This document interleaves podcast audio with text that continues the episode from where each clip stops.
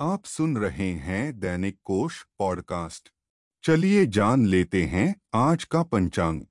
आज है 14 मार्च, सन 2021 दिन है रविवार, मास है फाल्गुन, पक्ष है शुक्ल पक्ष, ऋतु है बसंत ऋतु, तिथि है प्रतिपदा।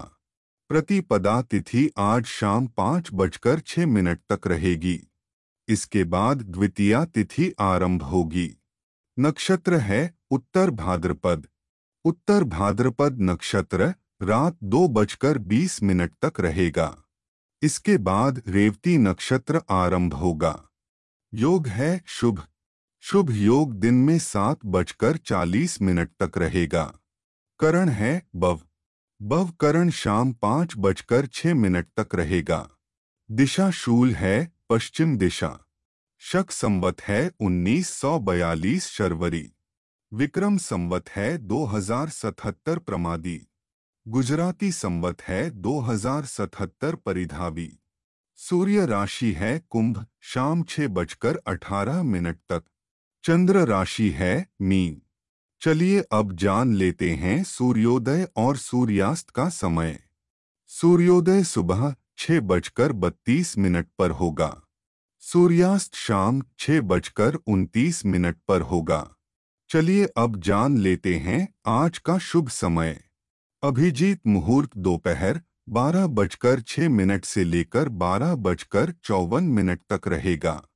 विजय मुहूर्त दोपहर दो बजकर तीस मिनट से लेकर तीन बजकर अठारह मिनट तक रहेगा।